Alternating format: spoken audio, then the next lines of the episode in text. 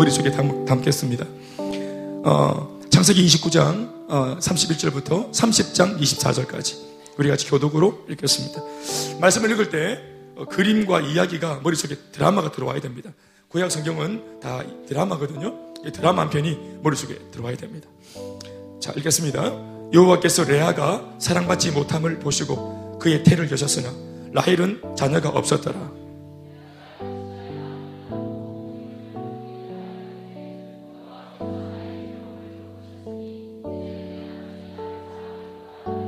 그가 다시 임신하여 아들을 낳고 이르되 여호와께서 내가 사랑받지 못함을 들으셨으므로 내게 이 아들도 주셨도다 하고 그의 이름을 시몬이라 하였으며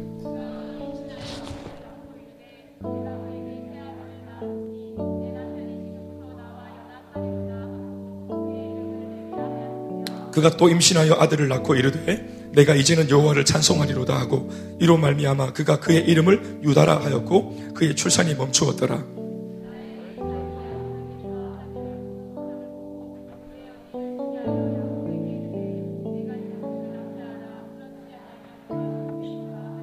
라일이 자기가 야곱에게서 아들을 낳지 못함을 보고 그의 언니를 시기하여 야곱에게 이르되 내게 자식을 낳게 하라 그렇지 않으면 내가 죽겠노라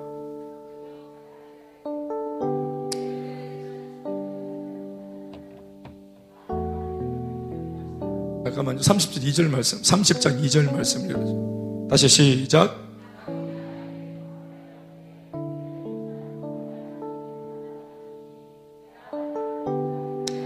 라헬이 이르되 내 여종 비라에게로 들어가라. 그가 아들을 낳아 내 무릎에 두리니 그러면 나도 그로 말미암아 자식을 얻겠노라 하고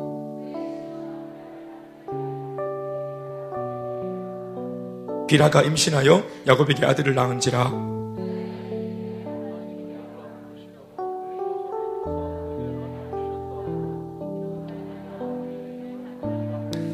라헬의 시녀 비라가 다시 임신하여 둘째 아들을 야곱에게 낳음에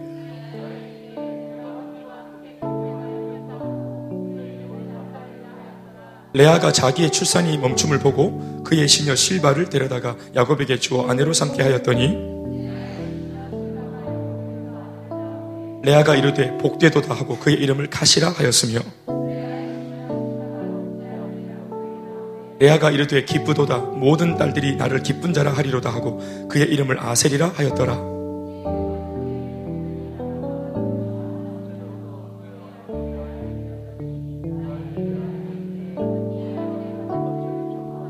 레아가 그에게 이르되 네가 내 남편을 빼앗은 것이 작은 일이냐? 그런데 네가 내 아들의 합한채도 빼앗고자 하느냐? 라헬이 이르되 그러면 언니의 아들의 합한채 대신에 오늘 밤에 내 남편이 언니와 동침하리라 하니라.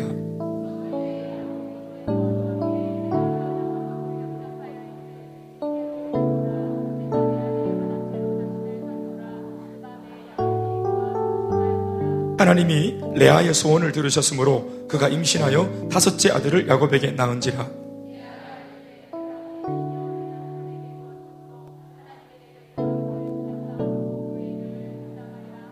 레아가 다시 임신하여 여섯째 아들을 야곱에게 낳은지라.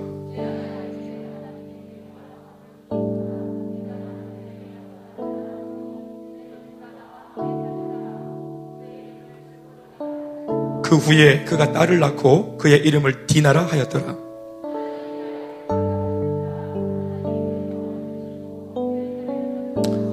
다 같이 두 절을 읽겠습니다. 그가 임신하여 아들을 낳고 이르되 하나님이 내 부끄러움을 씻으셨다 하고 그 이름을 요셉이라 하니 여호와는 다시 다른 아들을 내게 더하시기를 원하노라 하였더라. 아멘. 우리 서로 같이 축복하시겠습니다. 네, 우리 같이 평안을 너에게 주느라. 우리 먼저 자기 가슴에 손을 얹고 평안을 나에게 주소서 찬양하시.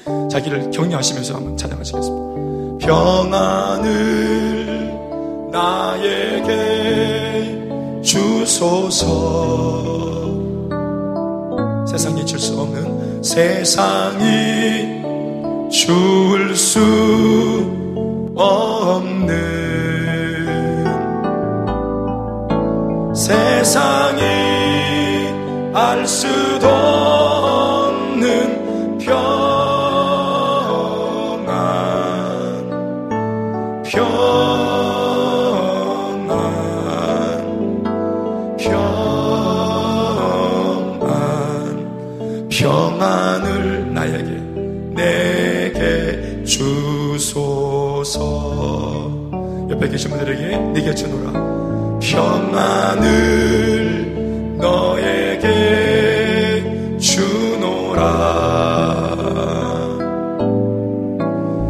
세상이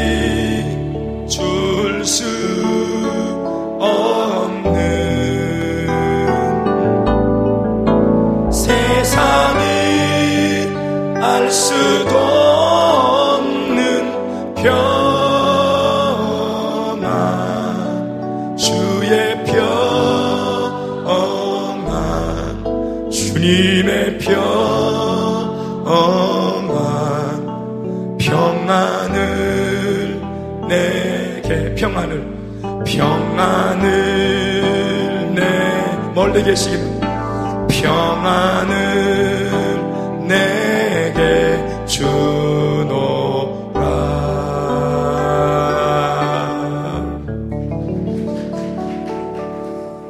하나님의 평안이 당신과 함께 하시길 바랍니다. 인사하시겠습니다.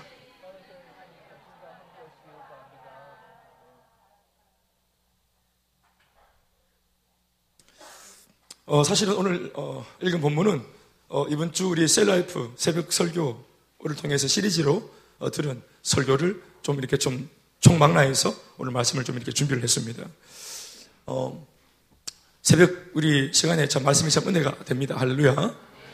그래서 이 은혜로운 말씀을 놓치고 모르고 계시는 분들이 다반사라서 그래서 이 연사, 이 말씀을 들고 섰습니다.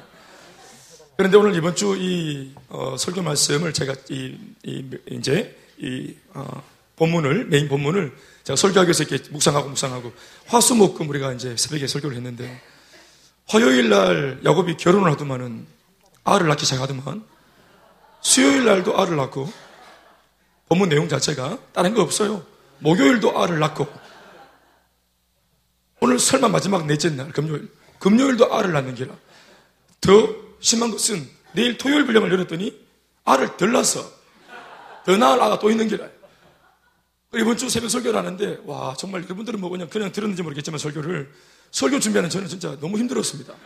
계속 아만 나으니까 이 설교할 게 없는 거예요 제가. 저 무슨 뭐 이거 뭐 어디 아이들 뭐 육아 뭐 출산 이런 거뭐 이거 특강 하는 것도 아니고 계속 알을 나제끼고 나제끼고 나제끼고 이러니까 그것도 헷갈리게 한 여자가 낳는 게 아니고 이 여자도 낳았다 저 여자도 낳았다가 이 정도 낳았다가 저 정도 낳았다가 세상에 여자 4명이 본문에 등장해가지고 계속 알을 막 나제끼는데 이게 헷갈리고 오늘 계산을 해보니까 무려 11명이나 알을 낳았습니다. 그러다가 또 보너스로 딸도 하나 낳고 이걸 설교하라고 얹어놨다 이렇게 본문을 얹어놨어요. 여기에서 제가 어떻게 이걸 이 식재료를 가지고 어떤 음식을 조리해서 또 예배를 드리는 성도들에게 이걸 음식을 먹여야 될까 이게 정말 고민 중인 고민이에요. 제가 그래서 웬만하면은 그 새벽 설교할 때 옆에 본문 옆에다가 제가 그 완성된 문장 원고를 다 씁니다. 근데 원고를 쓰려고 펜을 들었는데 쓸 게 없는 게라 못 쓰겠어요 도저히. 그래서 그냥 예, 묵상으로 가야 되겠다 원주는. 그래서 제가 묵상하고 묵상하고 묵상하고 그래서 묵상하면서 그래 이제 썼는데 여인들이 아기를 많이 낳았습니다. 이번 주 아기를 여러분들은 오늘 새벽에 안 나와서 안 오셔서 모르겠지만 이번 주에 11명이 아가 태어났어요. 근데 사실 이 아기가 왜 이렇게 많이 태어났냐? 그 이유가 뭔지 아세요? 바로 두 여자의 시기심 때문이었어요. 두 여자의 시기심. 그러니까 남편 쟁탈전. 그 남편의 이름은 야곱. 아, 얼마나 행복한 남편인지 몰라. 서로 이 남편을 사죄하려고 여자 둘이가 이렇게 경쟁을 해대고 또 자기 힘으로 안 되니까 자기 여종까지 붙여가지고 그래서 졸지 야곱이 마누라가 네 명이나 돼었어요 근데 이 말씀을 아무리 들여다봐도 야곱은 고민하지 않습니다. 야곱은 알을 몇 명을 더 낳아야 되겠다. 이런 고민을 전혀 안 합니다. 여자들이 우리 경선도 말로 맥지로 자기들끼리 막 남편을 그냥 막, 막 그냥 죽지 못해 사랑하고 막 난리가 나. 경쟁하고 다투고 경, 시기할 정도로 남편을 사랑한다. 이거 정말 얼마나 지독한 사랑인지 모르겠습니다. 우리 남편들은 아내들에게 그런 사랑을 한 번쯤만 받아봐도 우리 막 힐링이 될 건데 이 지독한 사랑. 내가 그 사랑을 대야 이러면서 막, 막 아침에 막 된장찌개를 끓이고 점심에는 막 김치찌개를 끓이고 밤에는 또 막, 막또 뭘지 끓일까요? 뭐든지 막 끓이가 막 고기는 다 껍데기 벗기고 막 이런 삶아가 껍데기 막 이렇게 막 꾸이고 꾸벅꾸벅 이래가 막 어떻게 하든지 막 남편의 사랑을 차지하기 위해서 이렇게 해서 그렇게 하는 여인들이 옆에 있다는 것은 남성에게는 정말 행복한 일이 아니겠습니까? 우리 남성 여러분? 동지 여러분. 근데 말씀을 또 드리지만 맥주로 여인들이 난리가 났습니다.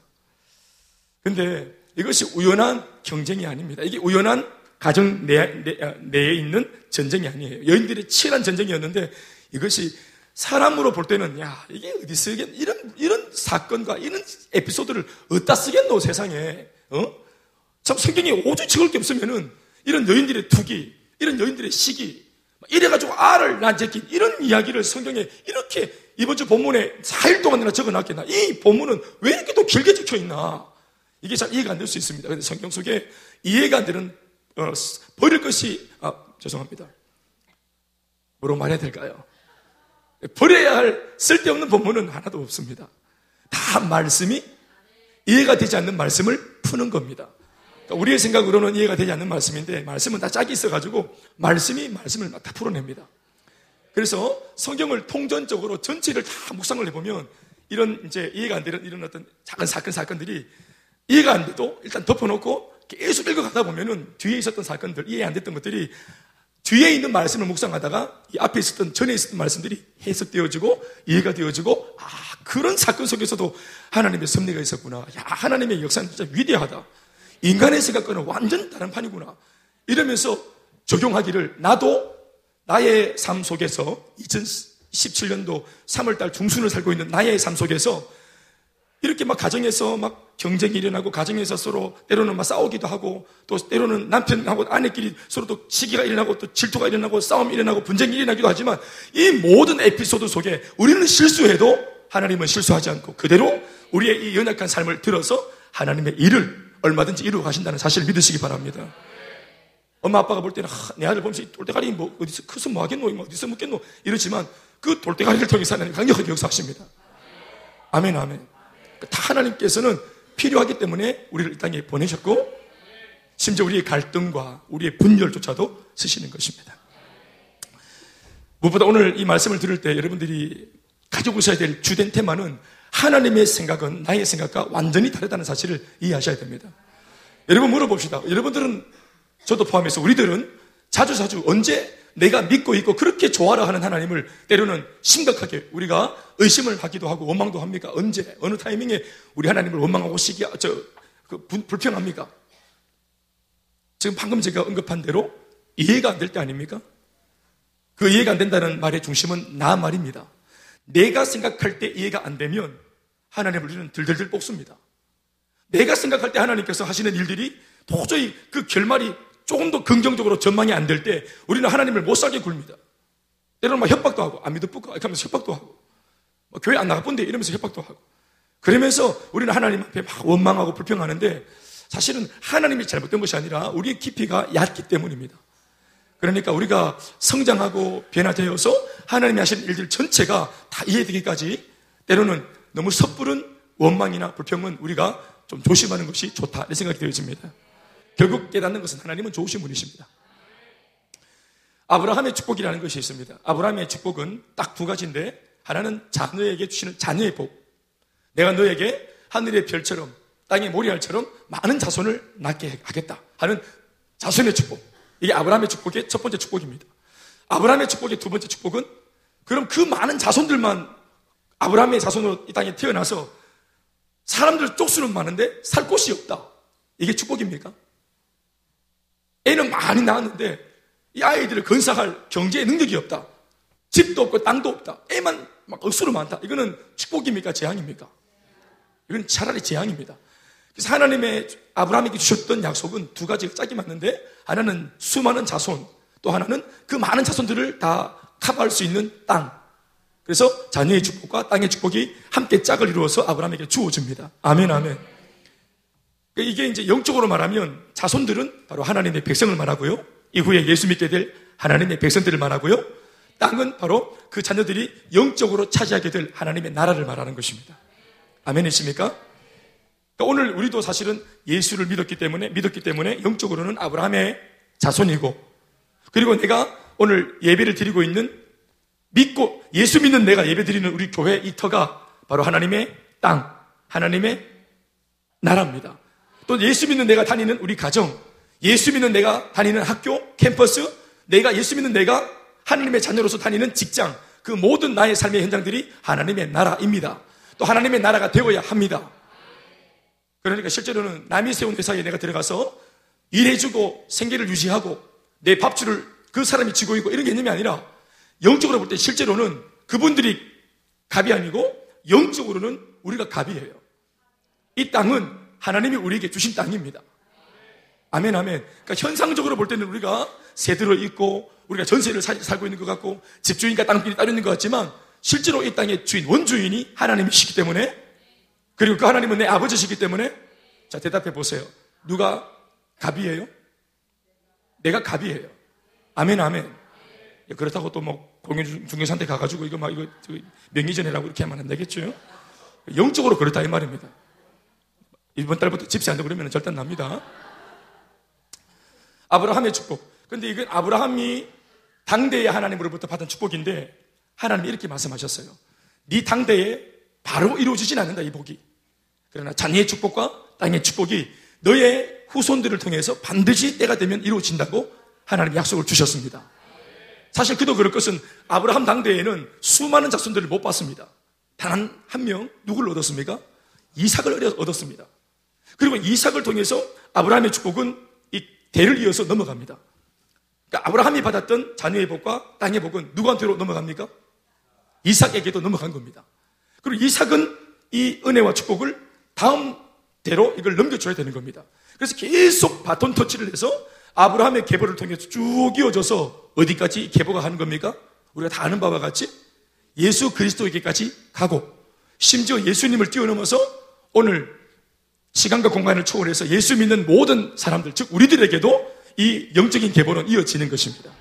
그런데 실제적으로 마태복음을 보면 아브라함으로부터 예수 그리스도까지 44대, 44대가 기록되어져 있습니다. 그 속에 수많은 44대를 이어갔던 아브라함의 후손들의 이름이 쫙 열거되어 있습니다. 할렐루야. 그러니까 갈라디아서 3장 16절을 읽어보면은 하나님께서 애초에 아브라함에게 주셨던 그 자손들은 수많은 여럿을 가르쳐서 가르쳐서 가르쳐서 자손이라 하지 아니하고 단 한 분 오직 예수 그리스도를 향해서 일컬어서 자손이라고 했다. 이런 약속의 말씀이 있습니다. 그러니까 잘 들어보세요. 하나님이 아브라함에게 주신 자녀의 축복은 물리적인 개념의 자손을 말하는 게 아니고 바로 예수님이 네 계보에서 태어날 것이다. 그리고 이 예수를 믿는 모든 사람들은 다 영적으로는 네 자손이 될 것이다. 그래서 이 땅에 편만하게 하늘의 별과 같이 바다의 모래와 같이 21세기 기독교 역사 전반적으로 예수님이 재림하실 때까지 예수 믿는 사람들이 많아질 거니까 그들이 다 너의 자손이니까 고로 너의 자손은 하늘의 별처럼 땅의 모래알처럼 많겠다 이렇게 말한 겁니다. 아멘이십니까? 그러니까 아브라함의 축복의 핵심이 뭡니까? 예수 그리스도이십니다. 그러니까 예수 그리스도가 이 땅에 메시아로 오실 때 아브라함의 계보로 오신다는 말이에요. 그러니까 이 대는 끊어져야 돼요. 끊어져야 돼요. 아브라함의 계보는 예수님이 오실 때까지, 초청할 때까지 대가 끊어져야 돼요. 안 끊어져야 돼요. 절대로 끊어지면 안 되는 거예요. 대가, 아멘, 아멘. 근데 제가 말씀드리려고 하는 것이 이거예요. 이 축복이 계속 흘러가고 흘러가는데 이 흘러가는 방법이 이 흘러가는 축복이 다음 대로 다음 대로 대물림되는 이 흘러가는 모양새가 우리의 인간적인 생각하고 완전히 다르다는 거예요. 아브라함이 은혜를 받았습니다. 이 은혜가 대물림, 대물림 되어서 하나밖에 없는 외아들 이삭에게 넘어갔습니다. 여기까지는 괜찮아요. 문제는 이삭이 아기를 낳았을 때는 두 아들이 태어납니다. 에서와 야곱이 태어나 쌍둥이가 태어납니다. 그런데 여러분 우리가 인간적으로 생각하면은 당연히 이 아브라함의 할아버지 때 주셨던 복이 이제 대물림 되어질 때 이 복이 누구를 통해서 건너가야 옳습니까? 장자, 큰아들 에셀을 통해서 넘어가야 옳습니다. 이게 우리의 자연적인 생각입니다. 그렇지 않습니까? 그러니까 유대나라나 우리나라나 이 장자를 통해서 뭐가 이렇게 흘러간다는 거, 이거 종손을 통해서 넘어간다는 이거 우리 같은 개념이거든요. 근데 하나님은 그렇게 하지 않습니다. 바로 핸들을 틀어버립니다. 아기들이 뱃속에 있을 때부터 큰 자가 작은 자를 섬기게 되리라. 그러면서 누가 먼저 태어날지 아직 확인이 안 된 상황, 엄마 뱃속에 있을 때 형이 누가 될지 모르겠지만 그 형이 동생 아우를 섬기게 되고 이 약속의 아브라함의 축복은 동생에게로 흘러갈 것이다 하면서 하나님은 동생을 선택합니다. 그런데 이 사실을 하나님이 누구한테 들려줬냐면 단 이삭과 리브가 이 두 부모한테 이 말씀을 알려줬습니다. 그런데 막상 이 아기들이 태어날 때는 이 두 아기가 복중에서 막 경쟁합니다. 말씀 읽어보면 쌍둥이가 배에서 막 서로 태어나려고 서로 태어나려고 막 경쟁 막 머리를 땡기고 막 귀를 땡기고 하면서 대출을 못 감고 그러면서 서로 태어나려고 막 이 복중에서 막 싸웁니다. 그러다가 힘이 센 에서 태어나기도 전부터 사나이 중에 사나이 이미 태어날 때 배에 왕자가 그려졌던 에서 이미 태어날 때부터 막 유두박근 삼두박근이 충만했던 에서 에서 그러면 힘, 힘 그러면 에서 힘의 사나이 에서가 그냥 막 야곱을 짓이기고 막 태어납니다. 또 그런데 야곱은 힘은 없지만 자문이 귀재입니다. 그래서 형이 힘을 다해서 탁 태어날 때 형의 힘을 빌어서 발 뒤꿈치를 딱 잡고 같이 형의 힘을 빌어서 태어납니다. 그래서 야곱은 태어날 때부터 이름이 야곱인데 야곱의 이름 자체가 반칙하는 자, 뒤꿈치를 잡은 자, 이런 반칙 인생 이런 뜻입니다. 야곱이라는 뜻이. 에스란 말은 몸이 붉은 자, 힘의 상징, 몸이 붉은 자, 그리고 힘 이런 뜻입니다. 그러니까 에스는 힘, 야곱은 잔머리. 다시요. 에스는 힘, 야곱은 잔머리. 그러니까 이름처럼 삽니다. 이름처럼. 그런데 이름 다 할 것은 야곱과 에서의 상태와 관계없이 이 약속의 축복의 말씀은 누구한테로 가야 마땅합니까? 야곱에게. 왜요? 하나님이 야곱을 이유는 모르겠는데 일방적으로 하나님이 선택하신 겁니다. 아멘, 아멘. 하나님이 이 땅의 수많은 사람 가운데 여러분들을 그냥 선택하신 겁니다. 나는 왜 예수를 믿게 되었을까? 정확한 답은 하나님의 선택입니다. 그 궁금하면은 여기에 천국 가서 금고 문고 맞추어서 새 노래를 부를 때 거기 가서 영화로운 시온성에 들어가 거기 가서 물어보시면 됩니다. 그 구태여 한 가지 더 설명하자면 왜 선택했는가? 사랑입니다. 이거 이상은 이제 물으면 안 됩니다. 왜 사랑하셨는가? 이건 이제 그건 물으면 안 됩니다. 그러니까 사랑하셔서 선택하고 선택받은 백성이 되어질 때 선택받은 백성이 약속을 이 계보를 이어가는 것입니다. 그러니까 야곱이 이제 약속을 받은 사람인데 우리 그 찬양도 있지만 당신은 사랑받기 위해 태어난 사람. 이 찬양이 사실 누구를 위한 찬양이냐면 바로 야곱을 위한 찬양입니다. 에사한테는 조금 미안하지만 야곱을 위한 노래입니다. 그런데 중요한 것은 하나님께서 이 야곱을 향한 축복의 음성과 약속을 그 부모에게 들려주셨음에도 불구하고 이 부모가 야곱과 에서에게 하나님 주신 약속의 말씀을 전하지 않습니다. 이 말씀을 알려주지 않습니다. 야곱아, 너는 태어날 때부터 하나님이 선택한 선택받은 백성이다. 아빠는 네가 이해가 안 된다. 아빠는 개인적인 생각으로는 분명히 장자가 먼저 태어난 너희 형 에서가 할아버지로부터 내려오는 이 축복권을 가져가야 마땅할 것 같은데 나는 잘 모르겠지만 하나님은 너를 선택했다. 그러니까 너는 약속받은 사람답게 경건한 삶을 살고 하나님을 경외하고 그리고 무엇보다 불쌍한 너희 형 네가 선택받은 건 너니까 형 얼마나 불쌍하고 그러니까 형 네가 형 건사하고 형한테도 네가 받은 축복의 한 부분을 차지할 수 있도록 네가 물론 리더겠지만 영적으로 그도 네 은혜의 그 어떤 그런 그 영향력 아래에서 그도 잘 살 수 있도록 네가 형을 평생에 좀 보필하고 도와줘라. 또 에서를 불러가지고 에서야 네가 물론 힘하면은 니지만 하나님의 선택의 기준 힘이 아닌갑다. 야곱은 자머리가 충만하고 늘만 여성스럽고 여성이 잘못된 건 아닙니다. 또 몸에 털도 없고 털 없는 것이 잘못된 것도 아닙니다. 그런데 이건 이삭의 고백입니다. 창세기 보시면. 그러니까 네 동생은 털도 없고 힘도 없고 자머리 쓰고 어릴 때부터 공기놀이하고 고좀 고무줄하고 저기 커서 뭐가 되겠나 싶은데 하나님은 자를 선택했다. 에세 그러니까 네 힘으로 동생을 지어박지 마라. 네 동생 막 두드려 이렇게 하면 안 된다. 하나님이 싫어하시, 싫어하신다. 질서는 미안하지만 에서에게로 갔다. 네가 에서를 형이지만 순종하고 에서를 쫓아가고 에서를 잘 섬기는 것 그래서 그의 영향력 안에 거하는 것 평생 2인자가 되어도 좋으니까 네 안에 있는 교만함들 다 내어버리고 하나님 말씀에 순종하면 네도 살고 네 동생 야곱도 살고 잘 될 거다. 이게 하나님의 우리 가정을 우리 가정에 주신 축복이다. 우리 말씀대로 우리는 말씀대로 살아야 될 신앙의 사람이기 때문에 개똥철학, 인간적인 생각 다 버리고 우리 말씀대로 살자. 자 이렇게 아버지가 말씀으로 가정에 이걸 공포하고 식구들 모두에게 알리고 이렇게 양육을 했어야 옳습니다.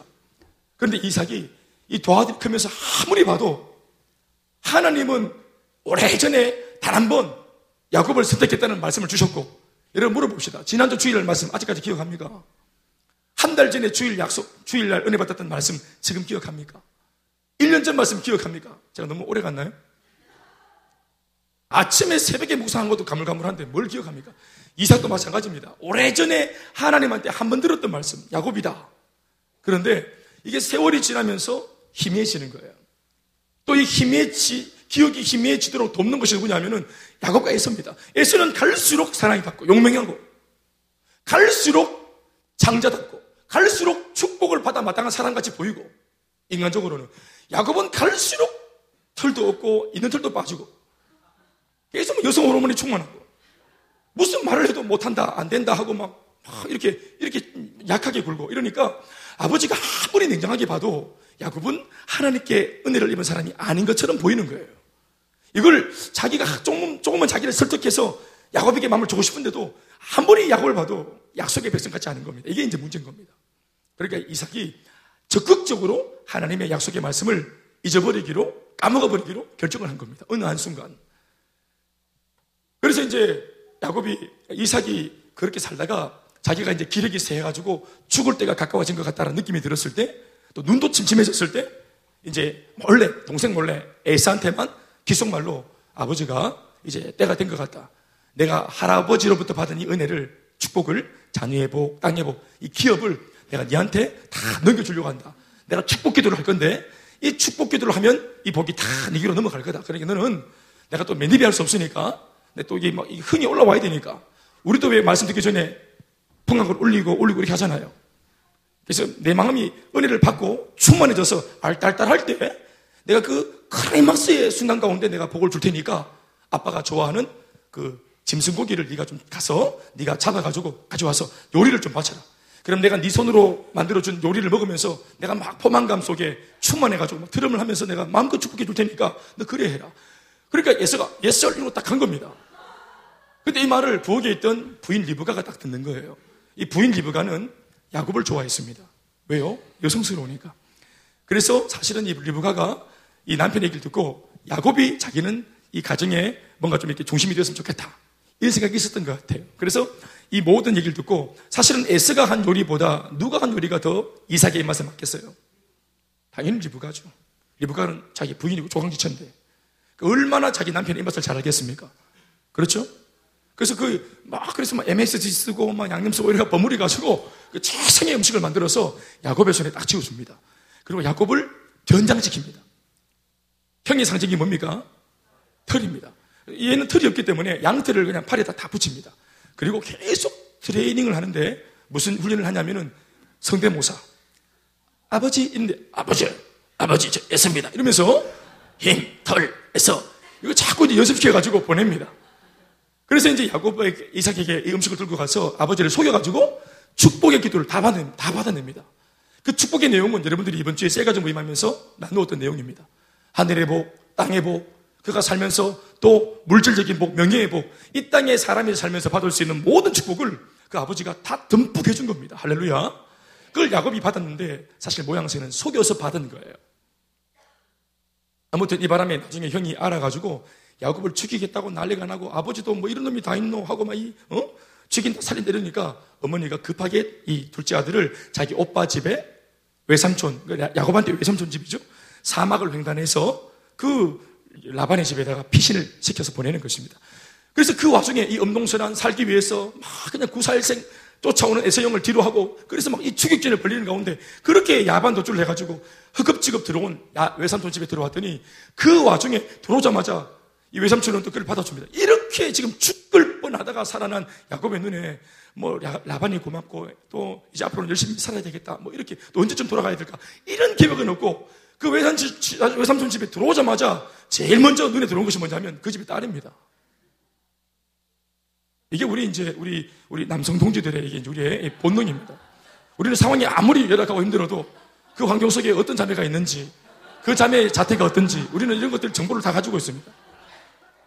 그 어려운 와중에 지금 이미 라반이 거절하면은 갈 데가 없어요. 그 지금 굉장히 열악하고 어려운 상황인데 그 와중에 막 그 집에 딸들이 눈에 들어오는 거예요. 또 이제 라반, 그래서 이제 이 속고 속여가지고 사기치고 온 이 야곱을 놓고 라반은 한술 더 뜹니다. 또 야, 라, 반은 야곱을 딱 보니까 애가 건장하고 또 이러니까 일부러 먹고 노동력을 자취하기 위해서 네가 7년 동안 열심히 섬기면 내 눈치를 딱 보이긴 했니 우리 딸들한테 관심 있는 것 같은데 또 특별히 둘째 딸 라헬한테 관심 있는 것 같은데 그래 내가 딸을 줄 테니까 너 7년 동안 열심히 일해라 내가 네가 일하는 거 보고 내가 검증해서 딸을 주겠다 그래서 이제 7년 동안 불이 무는 겁니다 말씀해 보면 야곱이 라헬을 사랑한 까닭에 7년을 며칠같이 여겼더라 세상에 7년을 며칠같이 어?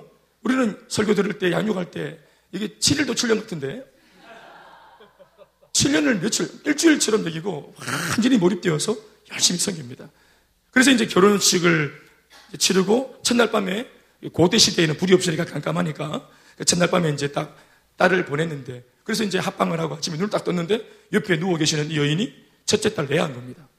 그래서 야곱이 완전히 이건 이제 반품, 반송하려고 이건 내가 주문한 것이 아닌지 아냐고 그러면서 이거 다시 물러달라고 그래서 막, 아, 그, 라반에게 찾아가가지고 막 따집니다. 장난하냐고. 7년 동안 이런 거 지금 장난하냐고.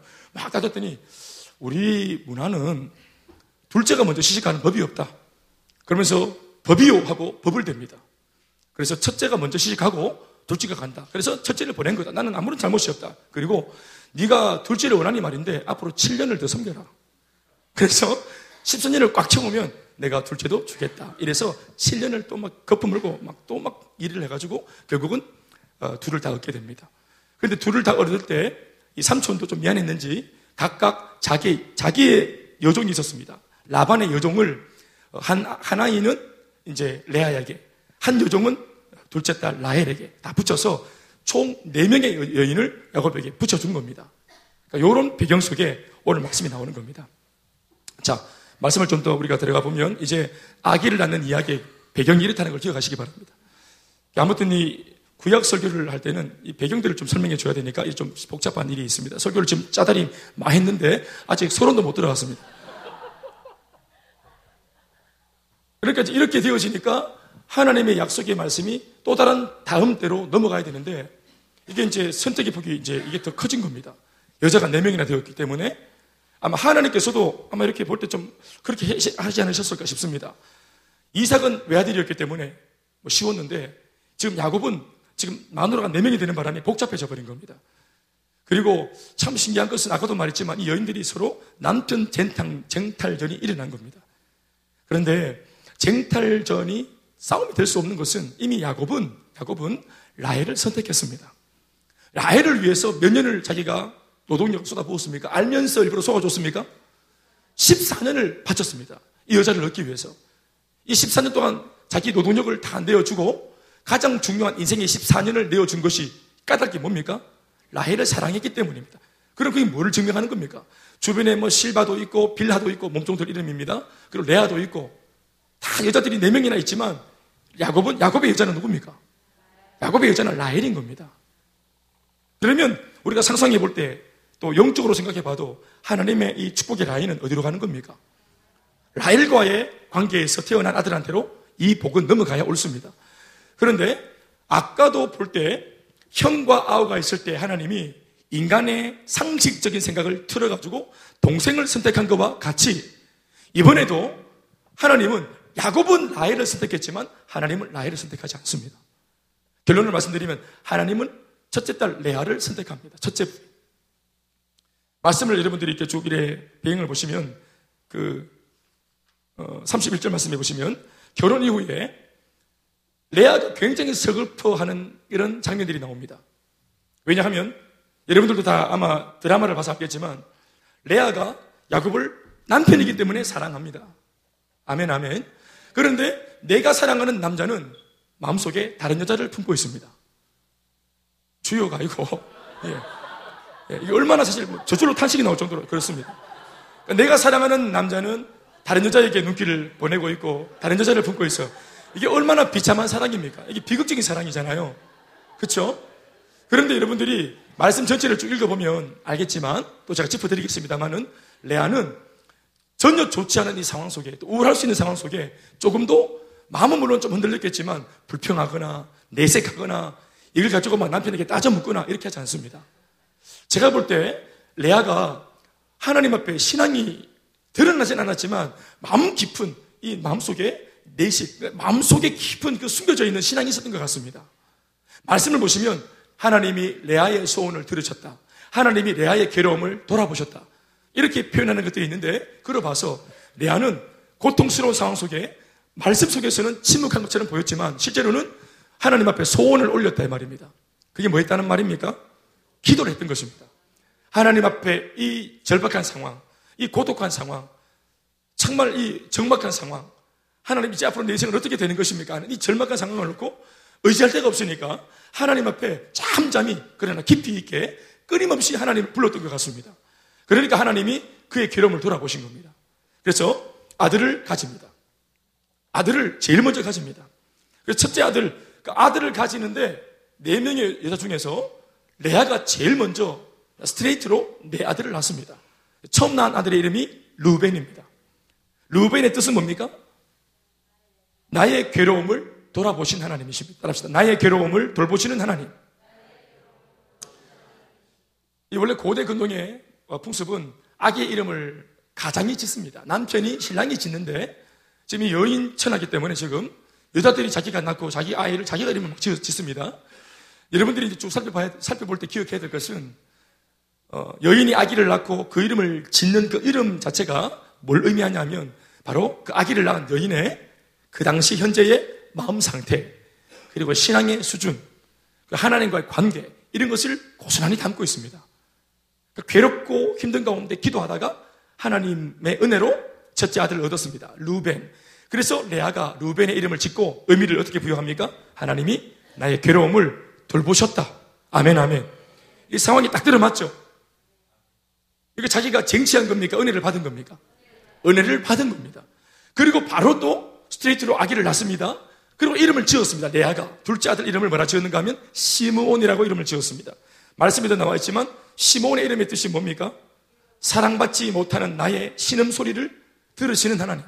따라합시다. 신음 소리를 들으시는 하나님. 내가 사랑받지 못한 이 원한과 고통과 이 신음 소리를 하나님이 들으셔서 응답하셨다.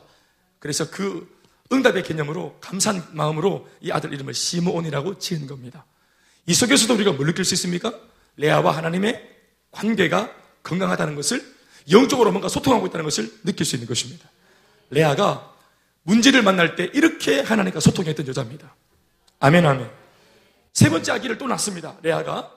여러분 대답하십시오. 이름을 뭐라 했습니까? 레위라고 합니다. 레위. 레위 이름은 뭡니까? 화목하게 하시고 하나 되게 하시는 하나님. 연합이라는 의미가 있습니다. 남편과 내가 이제 연합했다. 하나 되었다. 이런 뜻을 가지고 있습니다.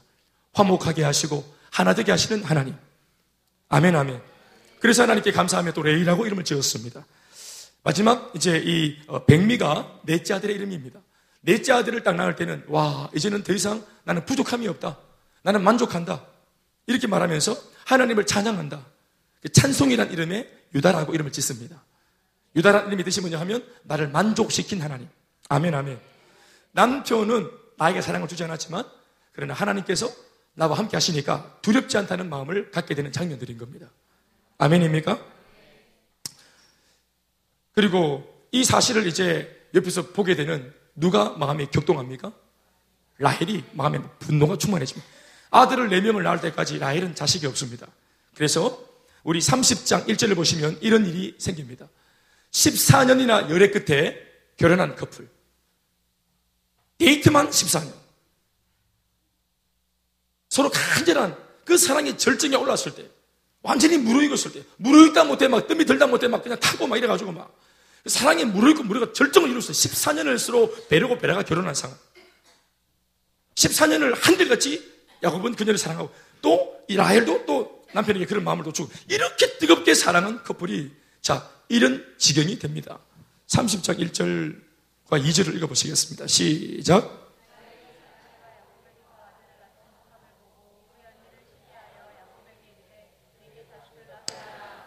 자, 라헬이 자기 남편한테 하는 말이에요.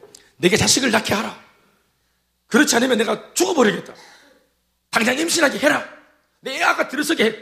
그런데 야곱이 하는 말이 이겁니다. 야곱이 이 말 듣고 나서 어떻게 합니까? 라헬에게 성을 내어 이르되. 여러분, 부부관계 정상적이고 원만합니다. 그리고 항상 라헬과 야곱이 거의 같이 있었습니다. 야곱이 무슨 뭐 딴짓한 것이 아닙니다.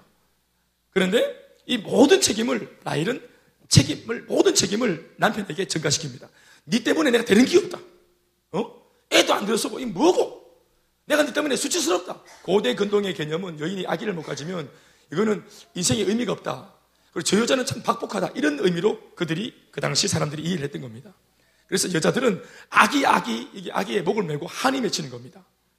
그리고 아기를 낳음으로써 진짜 남편의 사랑을 확인하고 이제 남편을 내가 진짜로 가졌다. 이제 이 남편은 아기 때문에라도 나의 남편이다. 나의 소유다. 이런 개념을 고대 건동 여인들은 가졌던 겁니다. 그러니까 아무리 남편이 자기 옆에 있어도 아기가 안 생기니까 이게 불안한 마음이 생기는 겁니다. 그래서 이 불안한 마음, 시기심, 분노가 그게 달아서 남편을 막 닥달하는 겁니다. 이때 야곱 14년 동안 이거 한, 한 마음으로 끊임없이 이 여자를 위해서 자기 인생을 바쳤던 이 야곱이라면 여러분 어떻게 할 것 같은 느낌이 듭니까? 라헬. 너무 속상해하지 마. 우리에게 다음이 있지 않겠어? 나는 여전히 당신만을 사랑해. 뭐 이렇게 해야 되지 않겠어요? 그래서 괜시리 그냥 뿔좀하니까 들어가서 꽃도 꺾고 오고 또 눈치 보이니까 그날 설교주는 지가 하고 이렇게 해야 되는데 이게 이제 사랑꾼 야곱의 원래 모습이거든요. 또 이때까지 그려왔고 그런데 이 부부 이 사랑에 인간적인 사랑 안에 뭔가 금이 가고 균열이 일어납니다. 최초의 부부성 야곱이 라헬에게 썽을 내어 이르되 그대를 임신하지 못하게 하시는 이는 내가 아니고 하나님이시다. 사람의 생명을 잉태시키고 또 거두어 가시고 생명의 이 내용, 생사화복을 주장하시는 것이 내가 하나님이시다. 그러면서 야곱이 갑자기 막 신앙적으로 막 돌변해가지고 말씀으로 막 이 아내를 막 가르칩니다. 가르친다는 말 속에 내용이 뭡니까? 네 무식하다. 어? 이런 것도 모르는 니는. 그러면서 막 화를 내고 졸지의 부부가 이 한 가지 일 때문에 서로 격분해서 부부싸움을 하게 됩니다. 그랬더니 분노가 더 충만해진 나일이 그래 좋다. 내가 어? 박복해서 복을 못 받으면 포기하지 않고 나는 내가 막 깡으로 악으로 어떤 수단과 방법을 동원해서라도 나는 내 분노를 내가 채우고 내 원한을 갖고야 말겠다. 그래서 그녀가 꺼낸 카드가 뭡니까? 자기의 여종 빌합니다. 그래서 여종을 그냥 이 분노 때문에 남편한테 그냥 거의 반강제적으로 집어넣어서 임신케 합니다. 그래서 아들을 둘이를 낳습니다. 그 두 아들 이름이 뭡니까? 바로 첫째 아들이 뭡니까? 라헬이 이름을 지었습니다. 라헬이 빌라를 통해서 아기를 딱 낳는 순간 자기가 딱 끌어안고 이름을 딱 짓습니다. 뭐라고? 단. 단의 뜻이 뭡니까? 억울함. 그리고 호소. 이런 뜻입니다. 그리고 둘째 아들을 딱 낳습니다. 빌라를 통해서. 둘째 아들의 이름을 짓습니다. 뜻이 뭡니까? 납달리. 우리는 이달리가 있었지만 이 아들은 납달리였습니다. 납달리의 뜻이 뭡니까? 내가 이제 두 번째 아들을 가짐으로써 언니와 크게 경쟁하여 이겼다. 지금 언니는 동생하고 경쟁하는 거 아닌데 라헬은 항상 경쟁합니다. 이름 자체가 뜻이 뭐냐 하면 경쟁입니다. 아들 둘이를 얻었는데 첫째 아들은 억울함, 호소. 두 번째 아들의 이름은 경쟁. 이게 애 이름입니까? 그러니까 언니 레아랑 비교해 볼 때 얼마나 애 이름을 지, 아까 말했지만 아이 이름이 뭐라 했어요? 그 이름을 지은 사람의 마음 상태와 하나님과의 관계라 했죠? 신앙의 상태라 그랬죠? 그러니까요. 이왕님의 단을 낳았을 때, 뭐, 감사, 기쁨, 또 하나님 날 이해해 주셨다, 뭐, 이해. 이름 얼마나 좋겠어요? 하나님이, 아, 내게 이제 살 수, 살아, 살아도 좋겠다. 삶의 이유를 주셨다. 뭐, 이유 이렇게 하든지. 오늘 뭐, 이렇게, 얼마나 좋겠어요. 그렇게 하면. 그런데 그렇게 안 하고, 이게 막 억울함, 호소. 그래서 뭐, 호소야, 뭐, 억울함, 이렇게 저줄 줄 때마다 막 경쟁아, 경쟁아, 라이벌아 이렇게 말이에요. 납달리를 볼 때마다. 벌써 여러분들이 눈치채겠지만 레아와 라헬의 속에 있는 신앙의 상태가 아기를 낳음으로써 이름을 짓는 상황을 통해서 그 사람들의 수준이 막 드러나고 있습니다. 감추어져 있고 표현되지 않을 때는 그 사람의 수준을 알 수 없습니다. 그런데 이게 어떤 말이나 행동이나 여러 가지 것들을 놓고 이 한 사람이 무언가를 선택할 때 있어가지고 뭔가를 선택하는 걸 통해서 그 사람의 가치관, 그 사람의 시장의 수준, 그 사람이 하나님 앞에서 가진 신앙이 진짜인지 가짜인지가 드러나는 것입니다. 그리고 이제 레아가 이렇게 보니까 19절 말씀이죠.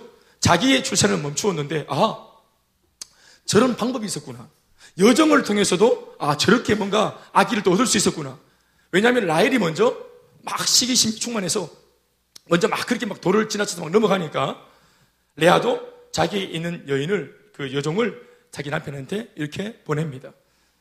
그런데 우리가 모양새는 라헬처럼 여종을 보내는 이런 모양새 뭔가 조금은 정통성이 없는 것 같은 뭔가 반칙하는 거 아닌가 싶은 그런 모양새 아 레아도 저쯤 되니까 조금 이제 변절되었구나 이렇게 볼 수 있는데 그녀의 또다시 이름을 짓는 아기 이름을 고백하는 신앙 속에서 그게 아니라는 걸 알게 됩니다. 자, 실바라는 여종을 보내서 아기를 낳는데 메리 두 명을 낳습니다. 첫 번째 아들 이름, 둘째 아들의 이름을 여러분들 기억하셔야 돼요. 11절부터 13절까지 다 같이 한 목소리로 읽어보시겠습니다. 시작.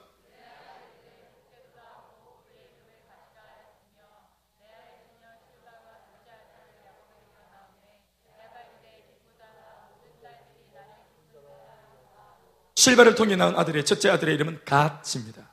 둘째는 아셀입니다. 갓이란 말의 뜻이 뭐냐 하면 축복이란 뜻입니다. 아셀이란 뜻의 이름이 뭐냐 하면 기쁨이란 뜻입니다. 감탄을 하고 있죠? 이름 자체가 감탄사입니다. 갓, 복되도다. 하나님께서 나에게 축복을 주셨도다. 복되다. 갓. 그리고 기쁘도다. 기쁨. 내 인생의 기쁨. 너는 내 인생의 기쁨이다. 아셀 하면서 이렇게 고백을 합니다. 여러분, 말씀을 계속만 하겠지만 라헬은 굉장히 필요 이상으로 어, 공격적이고 필요 이상으로 신경질적이고 필요 이상으로 날카롭습니다. 굉장히 어, 경쟁에 있어서 굉장히 저돌적입니다. 그런데 레아는 자기가 본의 아니게 경쟁 구도에 들어서 있긴 하지만 마음이 아주 평안합니다. 이 레아가. 하나님 앞에서 감탄할 것 다 감탄하고 감사할 것 다 감사하고 기뻐할 것 다 기뻐하고 상황을 누리면서 하나님께서 전폭적으로 내게 은혜를 주시는 것을 이걸 다 이 레아는 알고 있습니다, 이미. 그러니까 불안증이, 레아는 불안하지 않습니다. 그러나 라일은 굉장히 불안합니다. 심지어 참 이게 축복받고 잘 될 사람은 뒤로 잡아줘도 잘 된다는 이야기가 맞는 것처럼 이후에 시간이 조금 지나서 레아가 낳은 첫째 아들 루벤이 조금 커가지고 이제 들로 나가서 이렇게 이제 산책을 하다가 어떤 식물 하나, 채소 하나를 발견하는데 그 채소의 이름이 하판채라는 채소입니다. 이 합번째가 어떤 것인가를 여기 있는 설명을 좀 들어보니까 바로 그 당시 고대 시대에 아기를 낳도록 도와주는 그래서 뭔가 어떤 기능을 해서 아기를 낳기에 용이하도록 만들어주는 이런 식물이었던 것 같습니다. 이 합한채. 이 합한채를 이 아들이 따가지고 자기 엄마 레아한테 바치는 겁니다. 근데 이 소식을 또 듣고 냄새를 어떻게 기가 막히게 맡고는 라헬이 바로 쫓아옵니다. 또 아기 날라고? 그만큼 낳으면 됐지. 합한채 끓이 잡수고 끓이 잡수고 또 날라고? 그, 야, 그 채소가 그렇게 그 악이 났는데 여자, 여자한테 좋다며.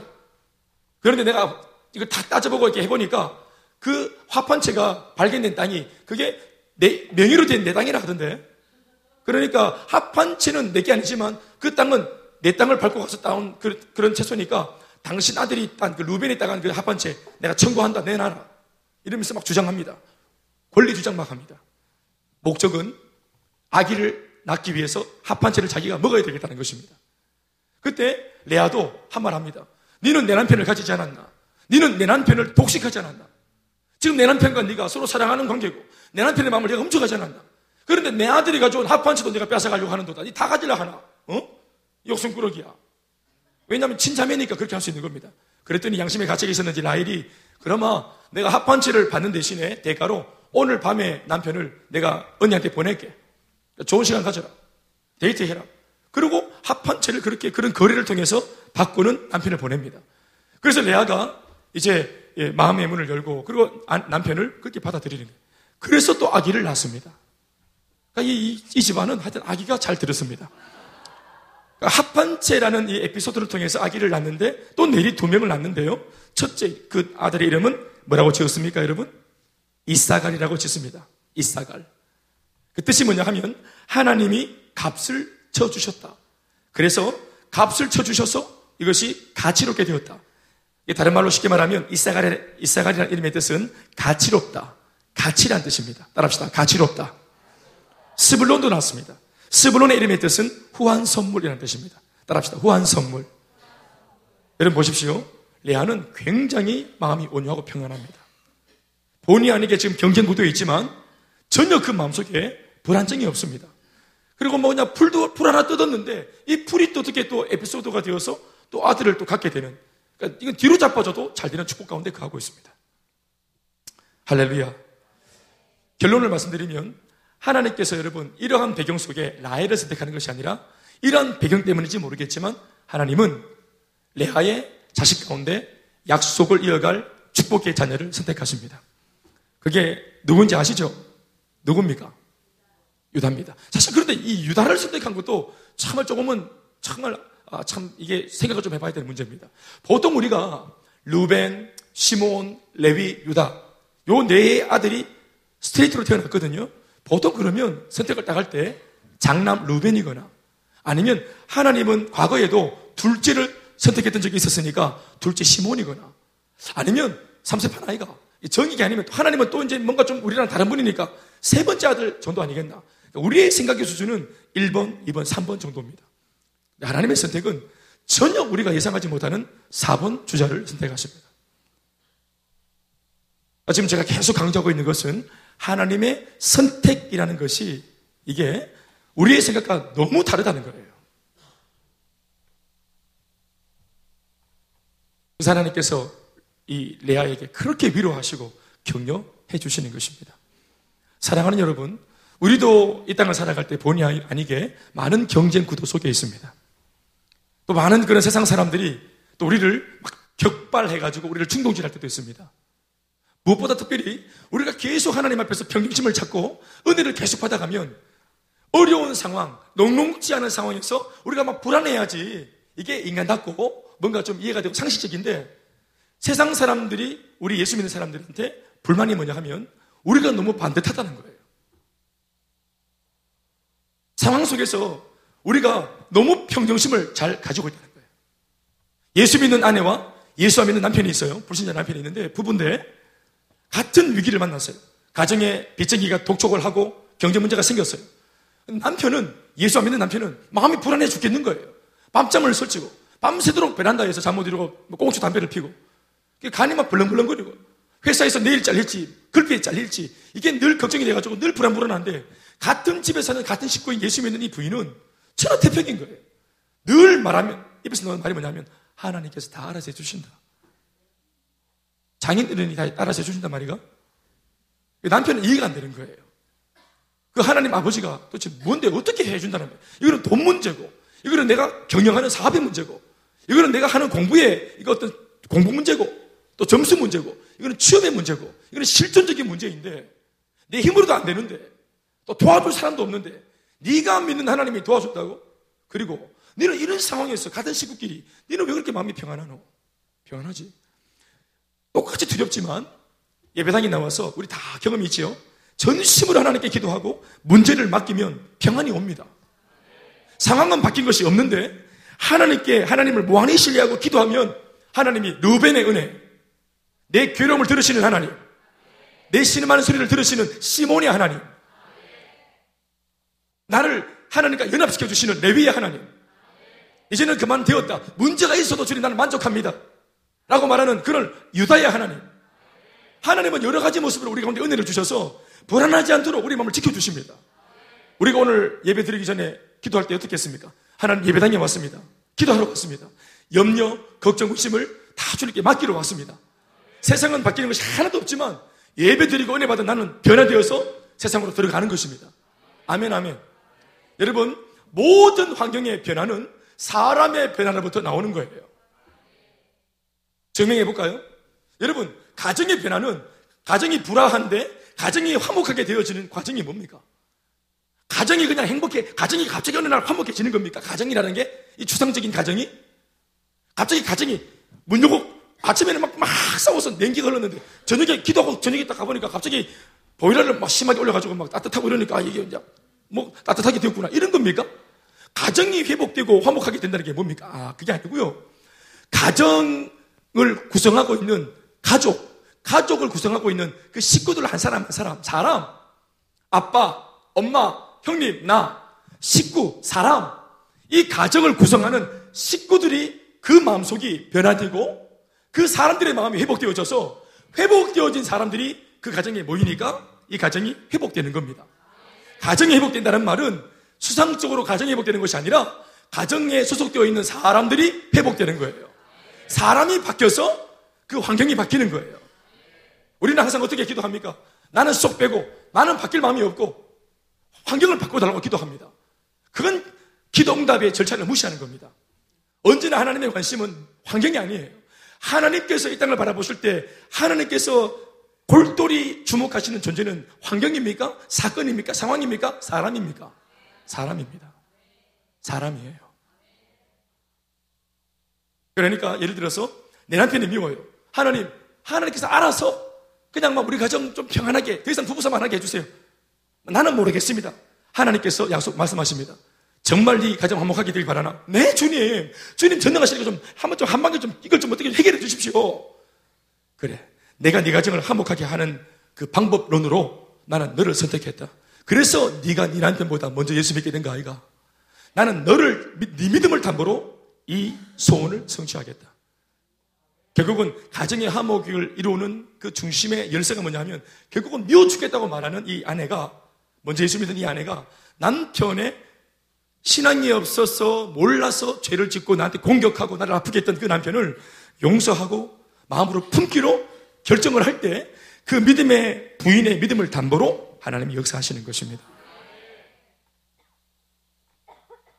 아버지랑 제가 화해할 때 타이밍을 보면은 30년 전을 아프게 했던 아버지가 아들아 미안했다.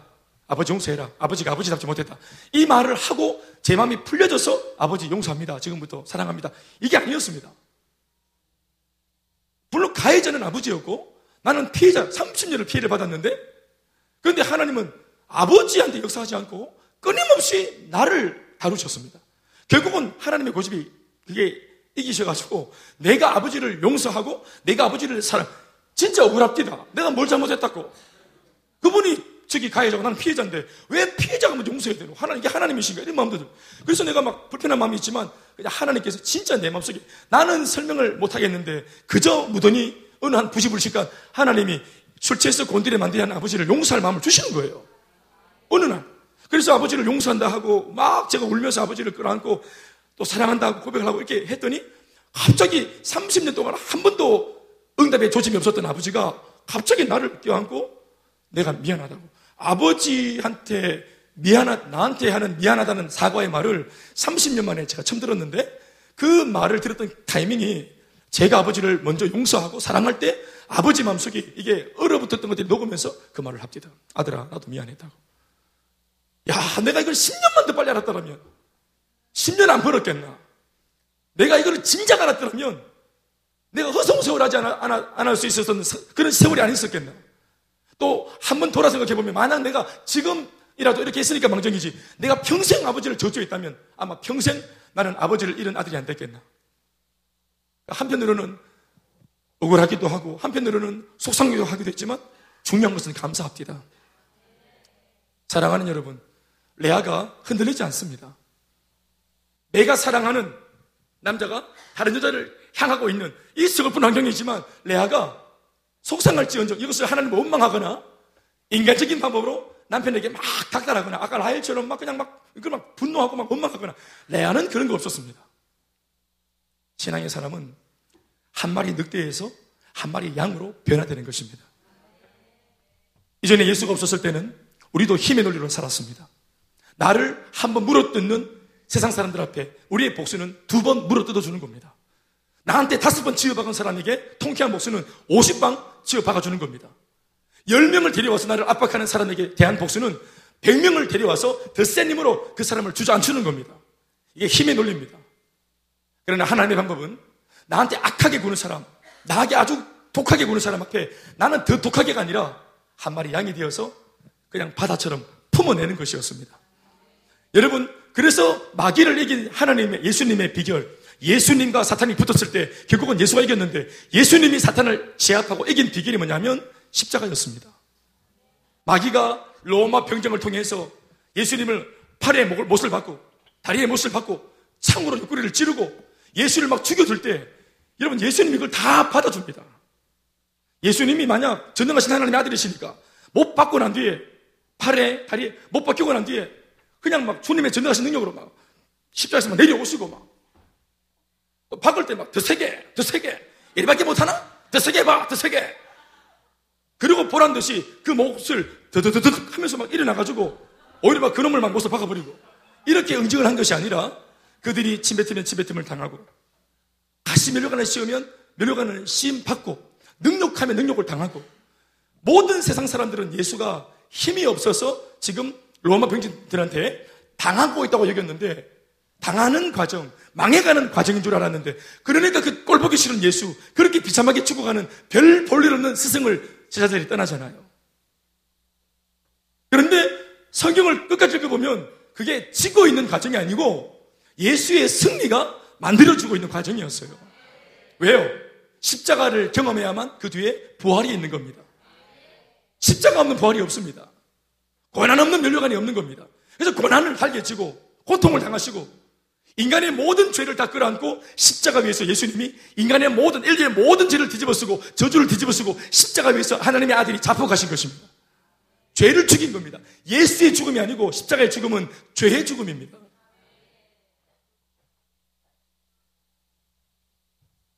레아의 모습 속에 그 저항하지 않는 그리고 예수 하나님께서 무한히 그에게 보란 듯이 은혜를 부어 주시는 라헬과 이렇게 대단한 차이를 내면서 끊임없이 끊임없이. 오늘 우리가 어금니 깨물고 결단하고 나 앞으로 이렇게 살아야지. 회사에서 어금니 꽉 깨물고 몸에 힘이 들어가서 나 이렇게 하고 살아야지. 그런 우리의 주관들이 앞장설 때가 없습니까? 라헬 같은 사람 하나 옆에 있어가지고 나를 자꾸 격발시키고 나를 자꾸 자극할 때 우리 속에는 레아 같지 아니하고 나는 라헬을 저 까부는 라헬을 지어 박아야 되겠다 하고 더 못된 마음 품게 되는 그런 상황은 없습니까? 나를 악하게 만드는 상황. 나는 사실 가만히 있었는데 상황이 환경이 나를 가만두지 않는다면서 어쩔 수 없었다면서 더 악해져가는 상황. 우리 오늘 이 말씀을 통해서 레아의 그 마음의 중심을 배우길 바랍니다. 하나님이 완전히 보란 듯이 대놓고 보여줍니다. 루벤의 복, 시몬의 복, 레위의 복, 유다의 복, 갓, 가세 복, 아셀의 복, 그리고 또 뭡니까? 이사갈의 복, 스불론의 복. 끊임없이, 끊임없이. 사랑하는 여러분, 당장에는 예수와 믿는 사람들이 잘 되는 것처럼 보여도 그 사람들의 삶의 열매는 단이요. 그리고 뭐라고 합니까? 스불로 미안합니다. 납달리입니다. 억울하고 늘 호소가 많고 늘 경쟁하고 늘 불안하고. 사랑하는 여러분 오늘 이 밤에 우리가 해결되지 않은 문제, 환경 나는 정말 남편을 사랑해서 복음을 전하기 원하는데 남편의 마음은 내 마음을 몰라줘서 다른 데 가 있는 이런 상황들. 나는 베스트에게 예수님의 마음을 품고 복음 들고 가려고 이렇게 지금 레아처럼 준비하고 있는데 그는 나에게 전혀 이런 사랑을 주지 않는 이런 역학구도 그런 관계 속에서 오는 어떤 그런 괴리감들 그런 것들이 없는가 마치 이 말씀이 우리에게 묻는 것만 같습니다. 그런데 여러분 레아가 이렇게 잘 되니까 레아만 잘 되고 이야기가 끝나면 되겠습니까? 결국은 라헬도 사실은 불행한 인생입니다. 어떤 면에서는 독이 가득하고 악독이 가득하고 시기와 분노이, 분노가 가득하지만 레아가 하나님께 선택받았다 그래서 라헬을 욕보이고 버리면 안 됩니다. 그래서 레아가 라헬에게 교훈이 되어야 되고 또 라헬도 레아를 보면서 나와 판이하게 다른 열매를 맺어가는 레아를 보면서 분노하고 격발했지만 이내 곧 저 언니가 복 받는 비결은 뭘까? 그리고 나도 저 인생처럼 잘 되기 위해서 내가 좀 돌이켜야 될 것은 없을까를 깨달을 수 있다면 참 좋겠습니다. 그래서 오늘 말씀의 마지막은 이렇게 정리되고 있는 것입니다. 22절 말씀에 갑자기 다른 어떤 반전이 된 말씀이 등장합니다. 하나님이 라헬을 생각하신지라. 이유가 뭘까요? 하나님이 그의 소원을 들으시고 하나님이 라헬의 소원을 들었다는 말은 라헬이 선 동작 뭘 했다는 말입니까? 하나님께 소원을 아뢰이는 뭘 했다? 기도를 했다는 겁니다. 여러분 라헬이 하나님께 신앙적으로 기도했다는 이 기록이 여기에 처음 있습니다. 라헬은 기도하는 여자가 아니었습니다. 자기가 원하는 소원이 있으면 그냥 악으로 깡으로 수단과 방법을 동원해서 인간적인 방법으로 취해내는 그런 1위대의 방법을 썼던 사람입니다. 그런데 이런 경쟁 구도 속에 아마 라헬이 뭔가를 본 것 같습니다. 언니가 계속 승승장구하고 언니는 뭔가를 결심하면 이루어지고 언니, 언니는 자기가 노력한 것보다 더한 축복을 받고 좀 적극적으로 표현하면 하나님이 언니 옆에 서 있는 것 같고 그러니까 이런 마음이 들 때 사실은 굉장히 힘들었겠지만 참 이 기록들이 감사한 것이 나 이렇게 이 이야기가 만들어서 참 감사한 것이 라헬이 언니를 담기를 원한 겁니다. 언니를 받아들이는 것입니다. 언니의 방식을 받아들이는 것입니다. 그 방식이 뭡니까? 신앙으로 풀겠다는 것입니다. 더 이상 내 생각이 아니라 이걸 신앙으로 하나님을 통해서 기도해서 응답으로 풀겠다는 것입니다. 그래서 언제 기도했는지 잘 모르겠어요. 그런데 부지불식간 이 라헬이 하나님께 기도를 하고, 하고 소원을 고백합니다. 그랬더니 하나님이 그제서야 라헬을 그 옛날 레아를 돌아보셨듯이 똑같이 라헬을 생각하시고 하나님의 그의 소원을 들어주십니다. 그리고 그의 태를 처음으로 여십니다. 이제는 다른 사람을 통해서가 아니고 여정을 통해서가 아니고 권모와 술수와 반칙을 통해서가 아니라 정확하게 자기가 하나님께 헌신하고 자기가 하나님께 마음을 드렸더니 하나님은 나의 인생을 통해서 아기를 갖게 하셨습니다. 그래서 아기를 낳았더니 그 이름이 요셉입니다. 그 유명한 요셉이 바로 이 라헬의 소생입니다. 할렐루야. 이 요셉의 이름을 딱 지으면서 뭐 어떻게 의미를 부여합니까? 적혀 있죠. 시작. 하나님이 그의 소원을 아멘합니다. 밑에 있어요. 시작. 하나님이 내 부끄러움을 씻으셨다. 이 말입니다. 이 말은 뭐예요? 자기의 부끄러움이 있다는 것을 라헬이 알았다는 겁니다. 지난 세월 악으로 깡으로 살았던 그리고 언니하고 이렇게 대먹지 않게 경쟁했던 필요의 삶으로 분노하고 살았던 남편을 막 지잡듯이 잡고 살았던 이 삶이 처음으로 어떻게 느껴졌다? 이게 부끄럽다고 느꼈던 겁니다. 그래서 하나님께 회개 기도하고 또 하나님이 내 회개를 들어주시고 내 모든 지난날의 수치를 깨끗이 용서해 주셨다 하는 이 감격 속에 아들의 이름을 요셉이라고 지었던 것입니다. 총 이렇게 해서 이제 딸 한 명에다가 아들이 11명이 태어나. 물론 이제 나중에 세월이 지나서 라헬이 하나를 더 낳죠. 그래서 12명이 채워지잖아요. 그 마지막 아들이 누굽니까? 베냐민입니다. 베냐민. 참 아들을 낳는 이야기인데 이 속에 참 이런 교훈들이 흐르고 있었던 겁니다. 사랑하는 여러분, 오늘 우리의 오늘 이 기도하는 자리, 우리의 기도하는 이 무릎과 입술 속에 오늘 이 라헬과 레아, 먼저 은혜의 어떤 그런 걸음을 출발한 레아, 그러나 뒤늦게 시동이 걸린 우리 입장이라도 라헬의 축복이 있으니 그 라헬을 닮은 은혜가 있길 바랍니다. 신앙은 경쟁이 아닙니다. 결국은 레아와 라헬 그리고 심지어는 여종까지 이 모든 여인 4명의 출산의 이야기가 합력하여서 선을 이루어서 결국은 이스라엘의 열두 지파의 두령인 열두 명의 아들이 태어나고 결국은 이런 우여곡절 끝에 태어난 그 열두 명의 아들들을 통해서 명실상부한 이스라엘 민족이 건설되어집니다. 그리고 수많은 세월 동안 하나님께서 이스라엘을 통해서 놀라운 역사를 행하시고 하나님께서 하시는 위대한 일을 드러내시고 우리가 지금 믿는 이 복음이 우리에게 넘어오기까지 하나님께서 이스라엘 백성들을 쓰지 않습니까? 온 세상 가운데 복음을 편만하게 퍼뜨리기 위해서는 이 열두 지파 이스라엘 민족이 꼭 필요했고 이스라엘 민족이 민족 되기 위해서 근간을 이루는 열두 명의 아들이 필요했는데 하나님이 오늘 이 여인들의 이야기 속에서 그런 모판을 만들었던 겁니다. 오늘 우리에게 그 주시는 교훈이 있기를 바랍니다. 할렐루야. 주리 아침 찬양하시고 기도하시겠습니다.